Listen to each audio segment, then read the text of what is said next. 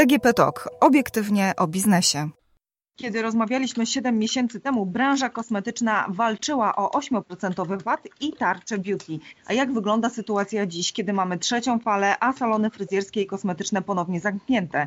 Dzień dobry, witam serdecznie. Agnieszka Gorczyca, Infor.pl, a gościem odcinka podcastu Moja Firma jest Michał Łęczyński z Beauty Razem. Dzień dobry, panie Michale. Witam panią, witam państwa. Pracowity czas. Oj, nawet bardziej niż pracowity czas, chociaż tak naprawdę ten czas trwa jeszcze tylko dzisiaj, czyli w piątek 26 marca, bo jest to ostatni dzień, w którym możemy się ostrzec. E, niestety już od jutra, czyli od soboty 27, wszystkie salony fryzjerskie, kosmetyczne, salony urody muszą być zamknięte. No był to swego rodzaju szok. Psychologowie często mówią, że my wszyscy jako społeczeństwo znajdujemy się niestety w fazie wyczerpania. Można to porównać do tego, że jeżeli już wygrywamy jak rok temu z ciężką, nieuleczalną chorobą, a jej nawrót przychodzi dopiero po roku, czy przychodzi już po roku, no to zwyczajnie przestaje nam się chcieć walczyć. Jest to pewnego rodzaju spodziewany, ale jednak szok. Nie przyjmowaliśmy tego do siebie, że może to znowu nastąpić, no ale stoimy przed tym, że od jutra 300 tysięcy osób nie może pracować. No właśnie, trzecia fala zamknięcia gospodarki, a pracodawcy RP uważają, że tak naprawdę rząd strzela na oślep z kolejnymi obostrzeniami. Jakie jest Państwa stanowisko w tej sprawie?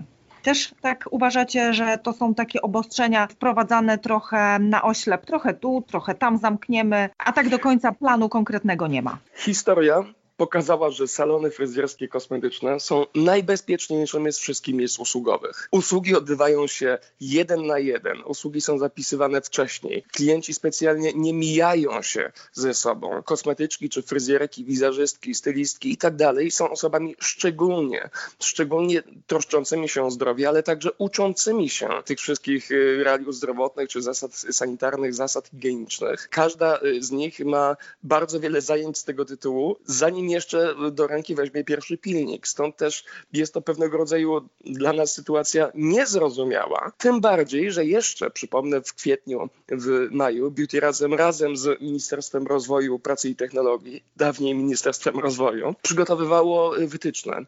Wytyczne sanitarne, w oparciu o które dziś funkcjonują wszystkie salony fryzjerskie czy kosmetyczne w nowych y, realiach, nowej rzeczywistości. Historia pokazała jedno, że o ile w bardzo wielu miejscach, punktach, sklepach, kościołach zdarzają się sytuacje takie, że niestety dochodzi do transmisji, to salony fryzjerskie, salony kosmetyczne są po prostu bezpieczne.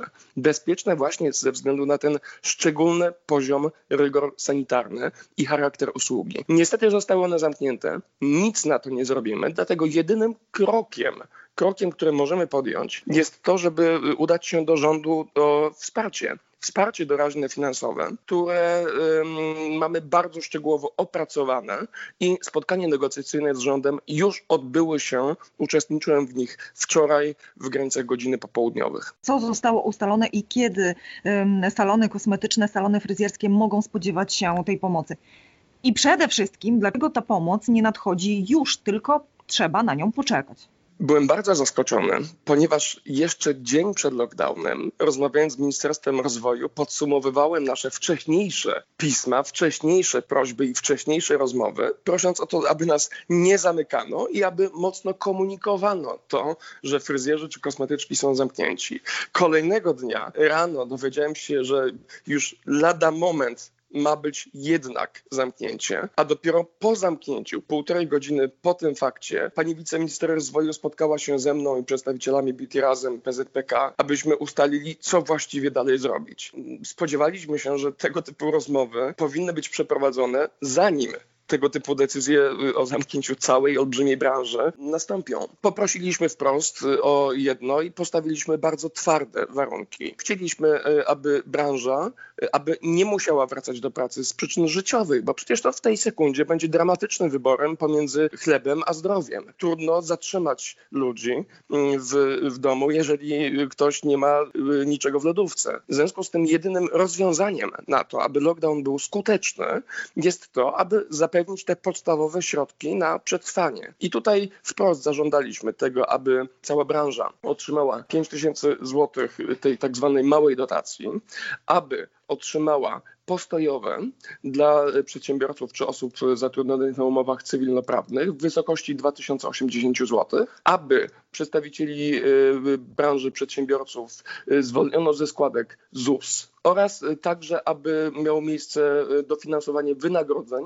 w wysokości 6 tysięcy złotych po 2 tysiące przez 3 miesiące dla etatu. Zwróciliśmy także uwagę na jedną rzecz bardzo ważną, mianowicie na kwestię Polskiego Funduszu Rozwojowego, czyli tych subwencji PFR z zeszłego roku. Niebawem, już za miesiąc, dwa czy trzy miesiące, nastąpi termin zwrotu w dobrych warunkach 25% tych subwencji. A te subwencje zostały już spożytkowane na to, żeby do tego momentu trwać, abyśmy dotrwali przez rok do marca 2021 roku. I efekt jest taki, że subwencje są po prostu niezwracalne.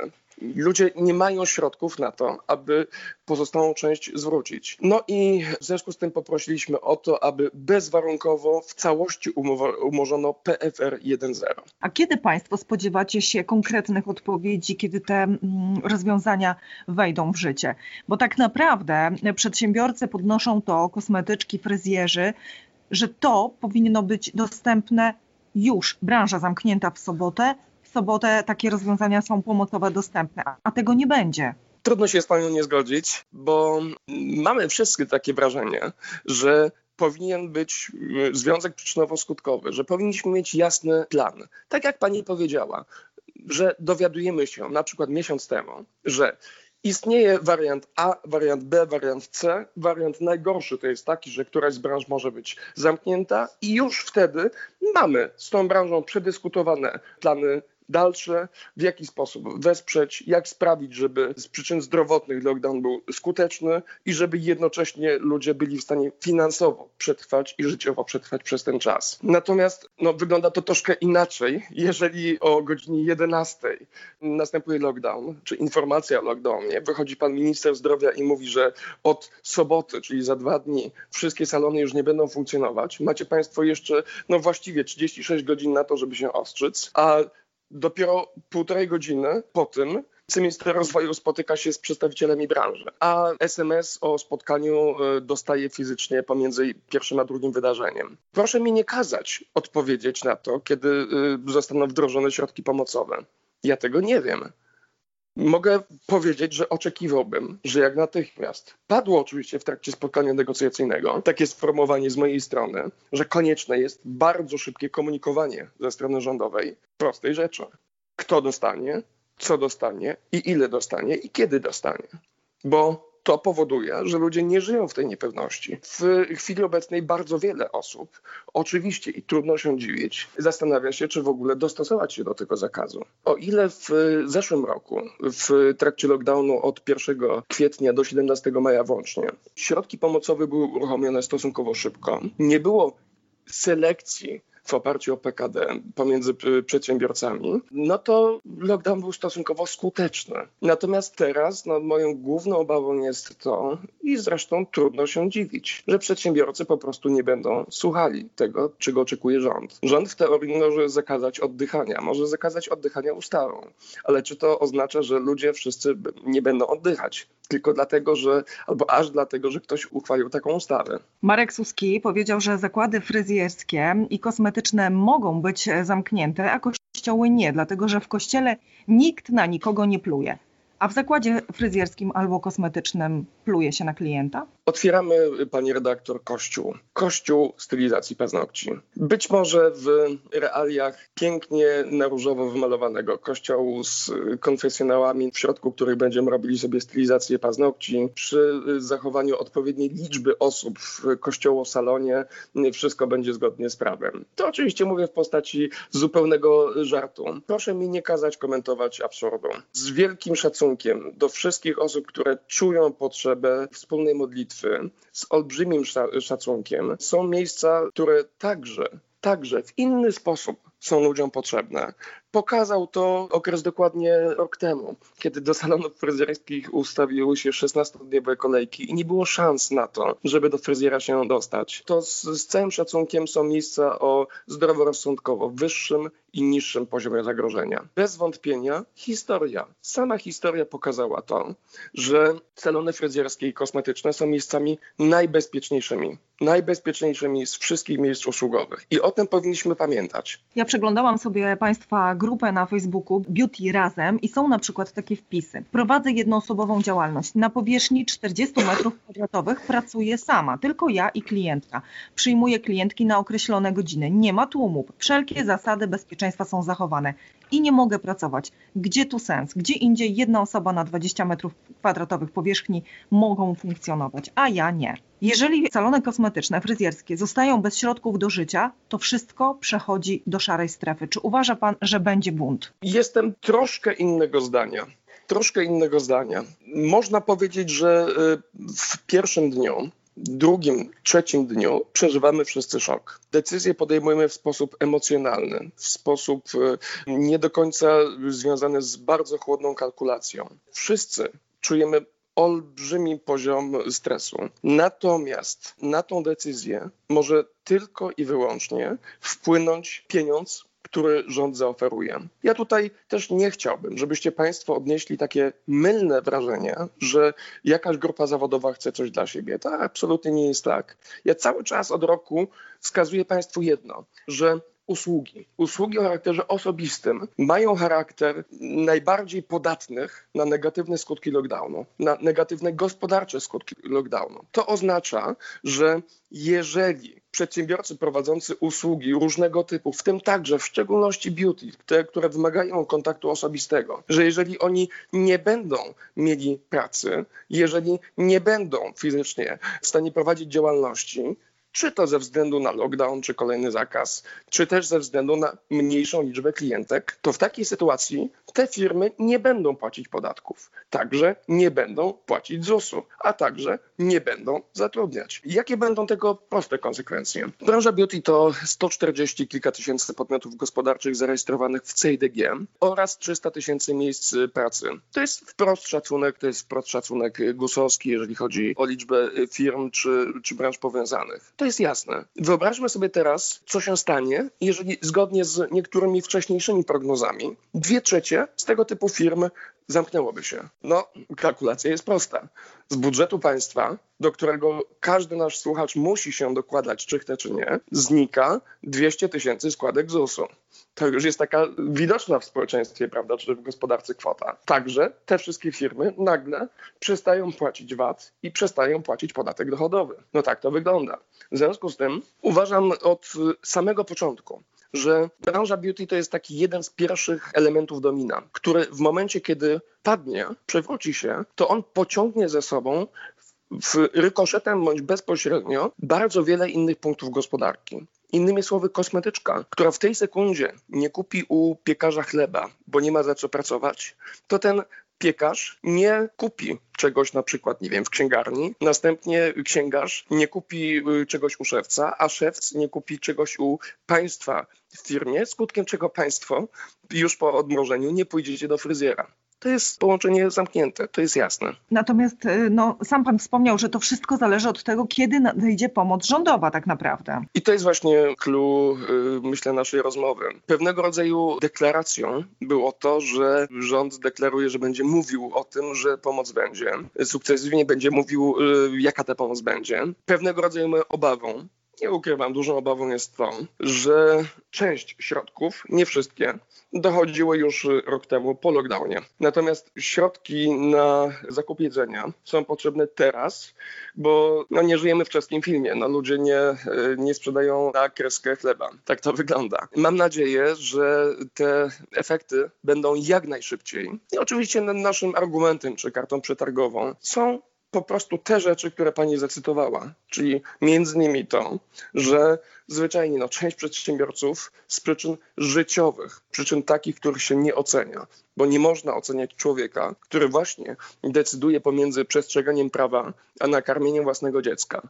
Więc część tych zakazów może nie być skuteczna, a efekt tego dla y, rządu jest taki, że, że prawo, które stanowi, jest nieskuteczne. Więc wymaga to jak najszybszych działań ze strony rządu. Ja mam wielką nadzieję, że będąc w stałym kontakcie z ministerstwem, na telefonach, SMS-ach, właściwie cały czas, będziemy tą informację mieli szybko, też zakomunikujemy ją y, szybko. Będziemy natychmiast, podobnie jak w zeszłym roku, tłumaczyć, jak wypełniać wnioski. Przypomnę, że w zeszłym roku tylko udało nam się wytłumaczyć wypełnienie wniosków na kwotę ponad 250 milionów złotych w grupie facebookowej. No tak to wyglądało. Chcielibyśmy także w tym roku maksymalnie skutecznie pomóc wszystkim osobom, które będą wypełniały wnioski. Nie każda kosmetyczka jest księgową, prawda? Więc każdy specjalizuje się w czymś innym, natomiast będziemy starali się wzajemnie sobie pomóc to już jest e, moment, kiedy te pieniądze faktycznie będą do, do wzięcia i będzie te wnioski można składać. To nie zmienia jednak faktu, że po ogłoszonej decyzji, że mamy lockdown, że e, branża beauty jest zamknięta, już pojawili się pierwsi przedsiębiorcy, e, którzy mówią nie popularność w sieci zdobywa taki hashtag nie zamykam salonu. Jest mnóstwo zdjęć e, wrzuconych do, do sieci, mnóstwo jest postów, na przykład dopóki nie zostanie ogłoszony w Polsce stan wyjątkowy, nie zamykam salonu. I takie działania popiera na przykład strajk przedsiębiorców. I czy zgodzi się Pan z tymi powodami, które oni podają, dlaczego nie zamykać swoich biznesów? Po pierwsze, bo zakazy są nielegalne, bo nikt nie konsultował planów związanych z zakazem pracy, bo dbam o swoją rodzinę w tych czasach ciężkich i nie jestem w stanie tylko przez dwa tygodnie jeść miski ryżu, bo rząd nie zaproponował natychmiastowych rozwiązań, nie przedstawił żadnego programu natychmiastowej rekompensaty finansowej. Czy pan się z tym zgodzi? To są informacje ze strajku przedsiębiorców, z ich grupy na fejcie. W ostatnim czasie, dokładnie dzisiaj w nocy, opublikowaliśmy taką opinię prawną, wybitną wybitnej ekspert prawa i kosmetolog, również wybitnej w jednej osobie, pani adwokat Chła Desuwaj-Śliwińskiej, która wprost wskazała to, że faktycznie z jednej strony zakazy mogą być nielegalne, natomiast z drugiej strony, no niestety, co sąd, to czasami inne zdanie. My zawsze informujemy, że każdy podejmuje każdą decyzję zgodnie z własnym sumieniem. Wczoraj Wczoraj zgłosiłem się z takim apelem. Apelem, którego być może nie wolno mi było wygłosić jako osobie, która w jakiś tam sposób jest w cudzysłowie rozpoznawalna, czy, czy w jakiś sposób doradza branży. Ale poprosiłem o jedno, aby wspierając się unikać ocen To jest tam nasze motto od samego początku. Nie oceniaj, dziel się dobrem. W sytuacji takiego zagrożenia, stresu, my nie mamy prawa tak naprawdę hejtować, krzyczeć czy wyrażać agresję wobec człowieka, który z przyczyn życiowych łamie prawo. Nie zachęcamy do y, łamania prawa, informujemy o tym, że każdy na własną odpowiedzialność konsekwencje ponosi. Natomiast wszystkim, co mogliśmy zrobić, oprócz szeregu działań pomocowych już wewnętrznych dla branży, to wszystko, co mogliśmy zrobić na chwilę obecną, w moim odczuciu jest zrobione. Poszliśmy najpierw do minister, żeby nas nie zamykali. Dzień później, jak się dowiedzieliśmy, że nas zamkną, przyszliśmy z konkretnymi postulatami wsparcia, takimi, które w moim odczuciu dadzą bezpośredni zastrzyk finansowy i zwyczajnie przekonają tych, którzy z przyczyn życiowych muszą pracować, aby nie musieli. Po prostu. I jestem bardzo daleki od krytyki osób, które są w takiej sytuacji życiowej, że y, nie mają innego wyboru. Takiej sytuacji się nie ocenia. Bardzo wiele wielkich autorytetów y, tłumaczy y, zakazy, tłumaczy wielką, nie wiem, niesolidarność społeczną i tak dalej. Natomiast wracając do początku naszej rozmowy, bo historia zatoczyła troszkę krąg, przypomnę, że zakaz działalności fryzjersko-kosmetycznej jest po prostu irracjonalny. To są najbezpieczniejsze punkty produkty usługowe. Spotkałem się z opinią, że, że chodzi tylko i wyłącznie o takimi tylnymi drzwiami ograniczenie mobilności po to, żeby ludzie nie mieli pretekstu, żeby wyjść z domu i pójść do fryzjera czy do kosmetyczki. No to pytanie, czy, czy właściwie ma miejsce jakaś forma zakazu działalności, czy też ma miejsce jakiegoś rodzaju zakaz przemieszczania się prawda, tylnymi drzwiami. W efekcie jest bardzo spora grupa społeczna, która od soboty nie może działać, a jednocześnie musi płacić czynsz, na dziś jeszcze, z tego co wiadomo, musi płacić podatki, musi płacić pensje, musi płacić media. Te osoby na chwilę obecną, na dziś zostały z niczym, natomiast y, z dużą dozą zrozumienia zostały przyjęte nasze postulaty, argumenty, no i mamy informację taką, że będą to komunikować jak najszybciej i myślę, że pod presją właśnie tego, o czym pani powiedziała, pod presją tego, że część osób może otwierać tak czy inaczej, zwyczajnie będą, no, no ministerstwo ma motywację do tego, aby zwyczajnie te środki uruchomić wcześniej. A czy Państwo na spotkaniu poruszaliście może kwestię, co w przypadku, kiedy te obostrzenia i zamknięcie branży potrwa dłużej? Tak, była o tym mowa. Nie możemy wykluczyć tego, że 9 kwietnia nie jest ostatnim dniem lockdownu. Nie możemy tego wykluczyć. Do tego czasu miną jeszcze dwa tygodnie. Doświadczeni tym, co było y, rok temu, wiemy, że należy się w jakiś sposób zabezpieczyć na tę sytuację i tutaj wprost z naszej strony były postulaty takie, aby wydłużyć okres wsparcia, jeżeli by ten lockdown trwał dłużej. Na chwilę obecną wiem, że sytuacja zmienia się bardzo dynamicznie. Właściwie z wczoraj, z przedwczoraj, z, z trzech ostatnich dni wyniki y, statystyki zachorowań czy statystyki obłożonych łóżek zmieniają decyzje jak w kalejdoskopie. Dlatego trudno nam na chwilę obecną oczekiwać tego, że dokładnie powiedzą, y, kiedy będziemy otwarci, choć z drugiej strony także ja bardzo zachęcam wszystkich klientów, żeby przepisali się już na dzień po lockdownie tylko z tego względu, żeby uniknąć potem trudności z dostaniem się na miejsce i konieczności stania w kolejce. Tak, na koniec naszej rozmowy, jakie słowa chciałby Pan skierować do całej branży kosmetycznej, która no, w tym momencie stoi u progu decyzji, czy otwierać się mimo zakazów, czy się nie otwierać i w jaki sposób poradzić sobie e, z tym lockdownem, tak gospodarczo? Bardzo wierzę w wspaniałe dziewczyny i wspaniałych mężczyzn, którzy w branży pracują. Jestem przeszczęśliwy, że mam e, przyjemność ich znać i jednocześnie jestem bardzo dumny z tego, że dotrwali do właśnie tego momentu. I to um, świadczy o jednym. Jeżeli pokonaliśmy jakiegoś rodzaju górę rok temu, to tym bardziej jesteśmy w stanie tą górę przeskoczyć ponownie. I to nie jest zasługa jakiejś osoby, czy jakichś osób, które motywują, które coś powiedzą, które coś negocjują, czy, czy coś zrobią na Facebooku. Absolutnie nie. To jest indywidualna zasługa wielkiej pracowitości, wielkiego serca, wielkiej charyzmy, werwy, tych wszystkich osób, które właśnie swoją ciężką pracę włożyły w to, żeby dotrwać do punktu tego. I nie wszyscy, nie wszyscy sobie poradzili, ale ci, którzy są z nami teraz, zwyczajnie już udowodnili, że będą także za rok, dwa czy trzy. Wierzę, w bardzo mądre decyzje y, każdej osoby. Dopinguję i jestem z nimi zawsze całym sercem. Wiem, że jesteśmy w stanie zaniepokojenia, jesteśmy w stanie olbrzymiego stresu. Przeżywaliśmy to już rok temu, ale jeżeli dotrwaliśmy do tego punktu, to zwyczajnie, zwyczajnie poradzimy sobie i przejdziemy to dalej. I tym optymistycznym akcentem kończymy ten odcinek podcastu. Ja myślę, że do tego tematu będziemy jeszcze wracać, także Panie Michale, będziemy z pewnością e, w kontakcie z Panem. Gościem odcinka podcastu Moja Firma był Michał Łęczyński z Beauty Razem. Dziękuję jeszcze raz serdecznie za rozmowę. Bardzo dziękuję.